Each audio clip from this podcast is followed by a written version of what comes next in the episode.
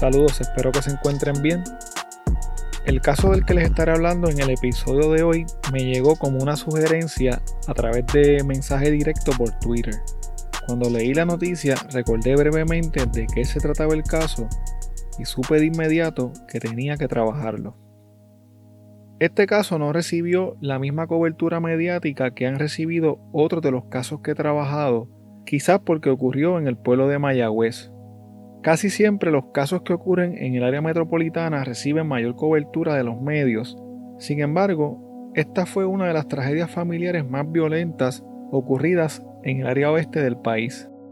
Bueno, el día de ayer, en horas de la mañana, eh, reportaron en el cuartel de Mayagüez una persona desaparecida de nombre Jaime Moya Quintana. En, en el día de hoy eh, empezó a llegar información a nosotros la policía, dando lugar a que llegáramos a este lugar y encontramos un cuerpo sin vida. Sí, tenemos este, confidencias y por esa razón llegamos aquí al lugar. Pero las confidencias decían que este, había un cadáver o que había un cuerpo, ¿cómo, cómo fue la llamada? En realidad tenemos este, una persona cooperando con nosotros con esta investigación y nos trajo el lugar y llegamos aquí. ¿Hay detenidos? Tenemos dos personas de interés, con las cuales estamos comenzando a trabajar la investigación. ¿Ustedes entienden que se trata del ex catedrático del Colegio de Mayagüez? Esa es la información que tenemos hasta ahora. ¿Qué signos de violencia, si alguno, presentaba el cuerpo? Eh, presenta unas heridas punzantes. El doctor Jaime Moya Quintana nació el veinticinco de junio de mil novecientos veinticinco en la municipalidad de Manresa, en Barcelona. Sus padres fueron María Quintana Cierco y Jaime Moyá Sanz, y tenía tres hermanos. Jaime Moya se mudó a Puerto Rico y se desempeñó como profesor y catedrático en el Recinto Universitario de Mayagüez hasta su retiro. Jaime vivía en la urbanización Mendoza, en el sector Miradero, también en Mayagüez, y tenía ochenta y ocho años. El seis de noviembre del dos mil trece, Brenda Moyá, de veintiocho años, llegó hasta la casa de su abuelo Jaime a buscar dinero. Se dice que ella acostumbraba a pedirle dinero a su abuelo y que él en ocasiones se lo daba.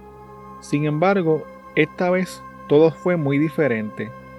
Brenda llegó acompañada de dos hombres que eran desconocidos para Jaime y le exigió que le firmara un cheque de ochocientos dólares que se alega sería utilizado para pagar una deuda por drogas que tenía ella con los individuos que la acompañaban. Jaime se negó rotundamente a firmarle el cheque o a darle dinero. Brenda y los dos hombres no aceptaron el hecho de que Jaime les dijera que no, por lo que lo agarraron a la fuerza, lo montaron en un auto y se lo llevaron para obligarlo a que retirara dinero de su cuenta bancaria. Como Jaime se negaba a hacerlo, lo llevaron hasta un lugar solitario en el pueblo de Añasco.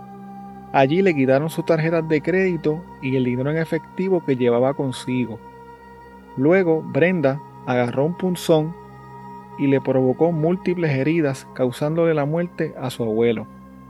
Después de haber matado a Jaime y de haber abandonado su cuerpo, trataron de retirar dinero de un cajero automático con la tarjeta de crédito que le habían robado, pero no lo lograron. A eso de las diez de la mañana, una de las nietas de Jaime lo reportó como desaparecido. Al otro día, el cuerpo de Jaime Moyá fue hallado en un barranco en el barrio Miraflores de Añasco. Su cuerpo presentaba, según algunos medios, entre cincuenta y cien puñaladas, mayormente en el área del cuello y en el corazón. La muerte del doctor Jaime Moyá consternó a la comunidad de Mayagüez y específicamente a la comunidad del colegio. El profesor Lucas Aviles Rodríguez, quien era rector interino del Recinto Universitario de Mayagüez, envió un comunicado que decía lo siguiente: a nombre de la comunidad colegial, expreso nuestra consternación por la trágica muerte de uno de nuestros claustrales jubilados, quien por décadas brindó lo mejor de sí a nuestros estudiantes de ciencias agrícolas. El doctor Jaime Moya Quintana adoptó a nuestra isla como su segunda casa y el colegio fue su hogar, y todos nosotros los que tuvimos el honor de compartir con él, fuimos su familia. A sus seres queridos les reiteramos nuestras sinceras condolencias y rogamos para que puedan conseguir consuelo en estos momentos de profundo dolor. El nueve de noviembre del dos mil trece, Brenda Moyá Barbosa y Alex Matos Jusino, uno de los hombres que participó en el secuestro y el asesinato de Jaime Moyá, fueron puestos bajo arresto y acusados. La jueza Elsa Villarrubio, del Tribunal de Mayagüez, encontró causa para arresto contra Brenda y contra Alex por los delitos de asesinato, secuestro, robo, destrucción de evidencia, tentativa de retirar dinero de una A T M, por ley de armas, y les impuso una fianza de un millón seiscientos mil dólares a cada uno.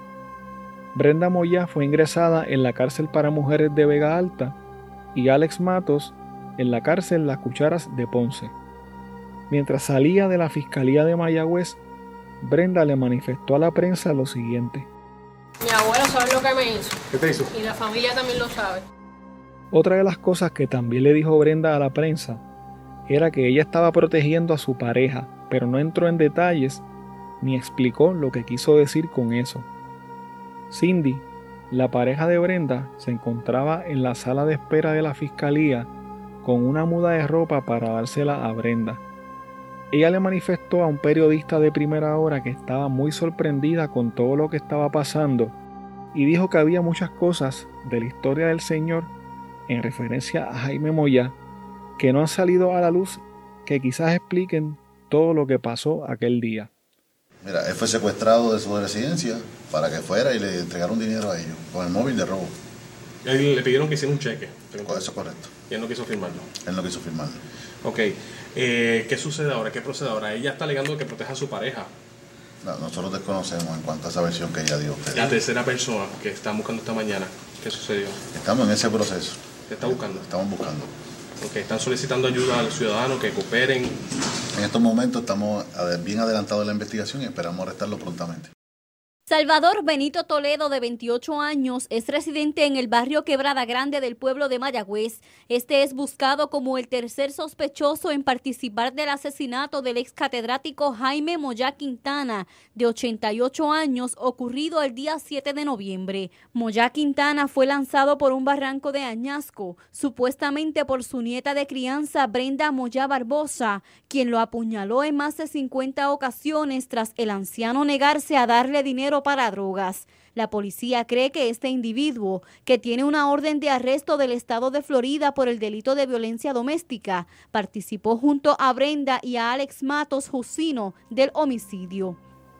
El último en ser arrestado en este caso fue Salvador Toledo Marrero, a quien le decían Papito y quien tenía récord criminal por delitos de drogas y agresión agravada en el estado de Florida. Luego de varios días intentando evadir a la policía, Salvador fue arrestado y acusado de asesinato estatutario, que ocurre cuando se comete un asesinato como consecuencia de un incendio agravado, agresión sexual, robo, escalamiento agravado, secuestro u otros delitos graves. También se le acusó de robo, destrucción de evidencia y de violaciones a la ley de armas. Para la, la fecha, en el día de ayer, se arrestó al señor Salvador Benito Toledo Marrero. Esto con relación a unos hechos ocurridos el día siete de noviembre del dos mil trece, donde resultó muerto el señor Jaime Moya Quintana. Esta persona nosotros la estábamos eh, tratando de arrestar desde el pasado viernes, ya que pues este, este en común y mutuo acuerdo con otras personas más que ya se le erradicaron cargos, eh, cometió el delito de asesinato y fueron las personas que responsables por causarle la muerte al señor Jaime Moya Quintana. El Ministerio Público radicó un felony murder, que sería que a raíz del secuestro que ellos hicieron, terminaron con la muerte del señor Jaime Moya. Este asesinato en primer grado, el secuestro, robo, eh, ley de armas, y eh, para Alex Matos y para Brenda hay una destrucción de evidencia. En mayo del dos mil catorce comenzó el juicio en contra de Brenda Moyá por el asesinato de su abuelo.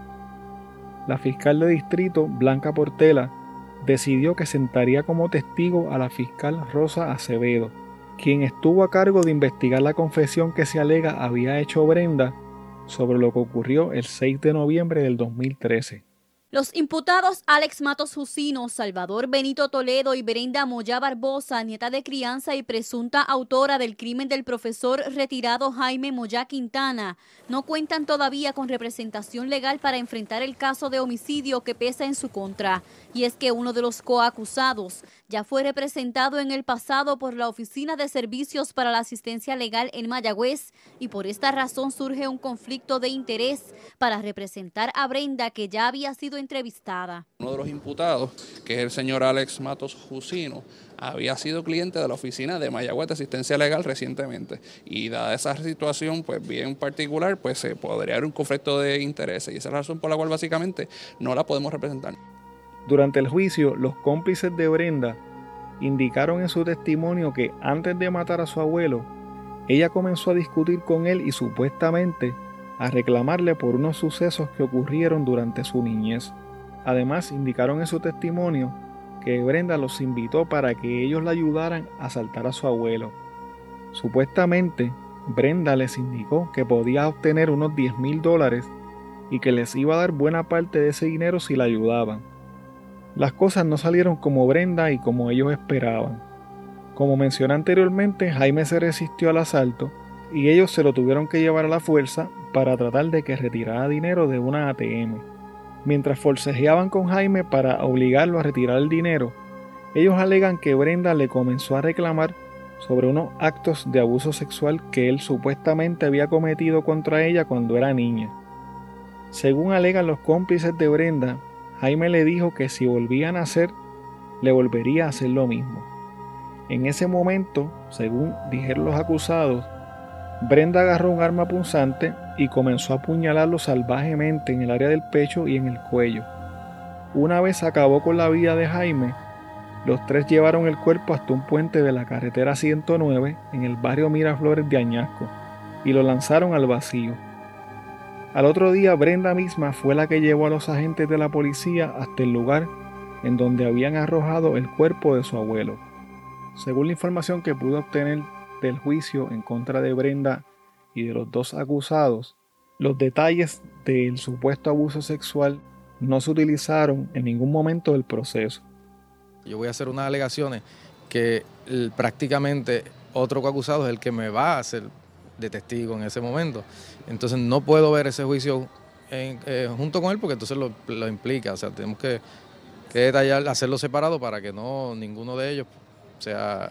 se implique uno al otro. Ustedes están planteando que hay una eh, confesión de otro de los imputados que afecta a su cliente. Nosotros le informamos al tribunal de que no solo una confesión, son unas declaraciones que el Ministerio Público toma a otras personas sobre, sobre el, a, que afectan directamente a mi representada. El tribunal, pues obviamente, eh, a base de que nosotros no habíamos recibido esa prueba hasta este momento, pues obviamente eh, nos da la oportunidad de que la radiquemos nuevamente para evaluar la situación, sustentándola con esa prueba que se nos entregó ahora. De igual forma, los abogados defensores solicitaron suprimir la confesión de sus defendidos. Una persona eh, la están hostigando, la están eh, engañando, le están eh, diciendo cosas mientras está detenido algo, y llega un momento en que pues obtienen una confesión bajo esos medios, pues entonces sería una confesión no voluntaria. El magistrado resolverá el próximo cinco de febrero las mociones de supresión y juicio por separado presentadas por la defensa. Mientras tanto, continúa el descubrimiento de prueba. En ese sentido, el abogado de Alexis Matos solicitó nueva evidencia al tribunal. Se trata de los estados de cuenta bancarios de los últimos seis meses de la víctima. La pertinencia de esa cuenta de banco es eh, que ya había una, un movimiento eh, lo que lleva a estos hechos, que ella solicitaba dinero, que él le daba dinero, y eso es lo que entendemos. Queremos ver cuántas veces se hacía esto antes. Para Noticias Locales, Luis Ortiz y Ginette López. El juicio en contra de Brenda Moya estuvo a cargo del juez José A. Montijo del Tribunal de Mayagüez. En marzo del dos mil catorce, los juicios de los tres acusados fueron separados a petición de sus respectivos abogados.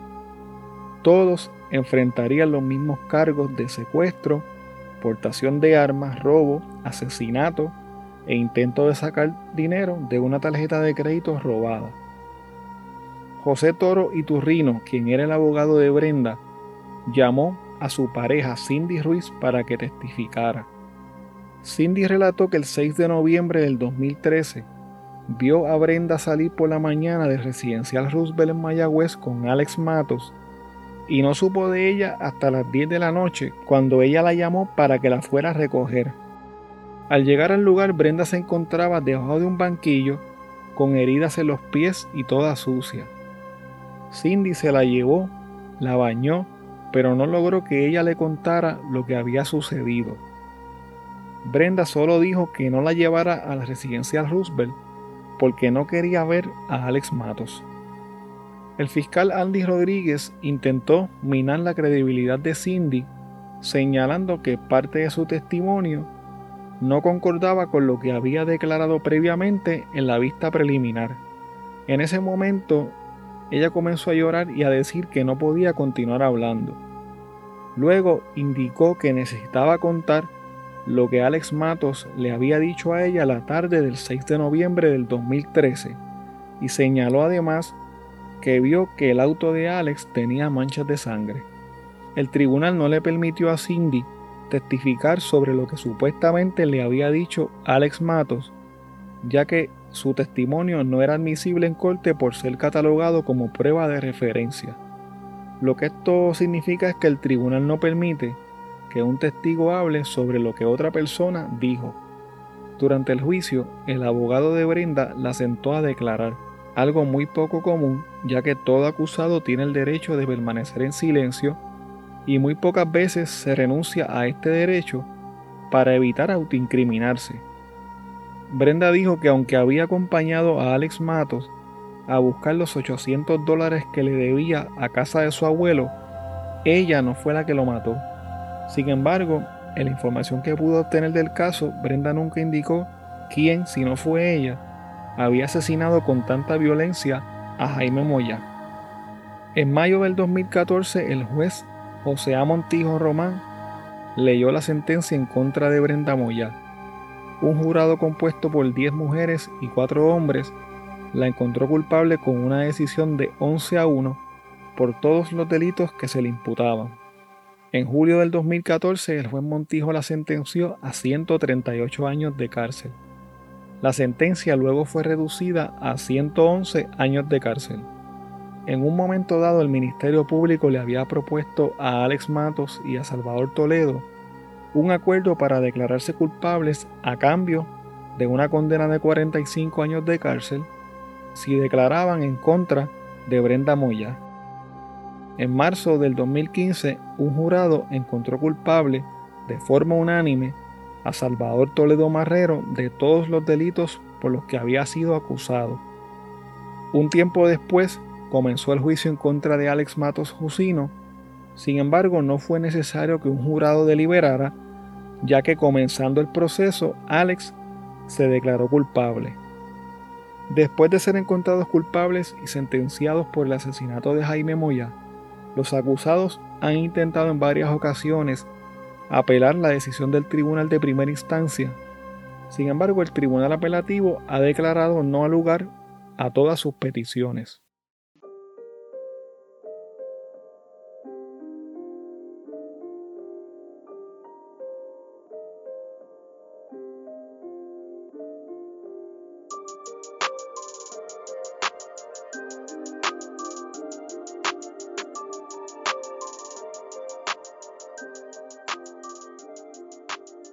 Bueno, hasta aquí el episodio de hoy. Recuerda que puedes contactarnos a través de crime pod p r punto com.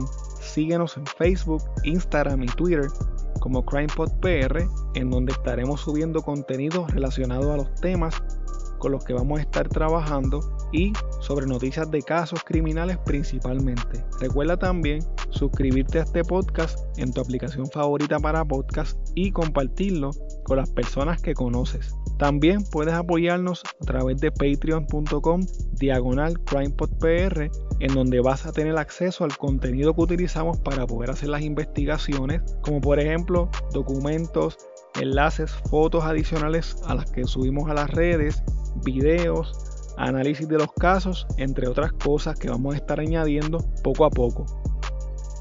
Muchas gracias y hasta la próxima semana.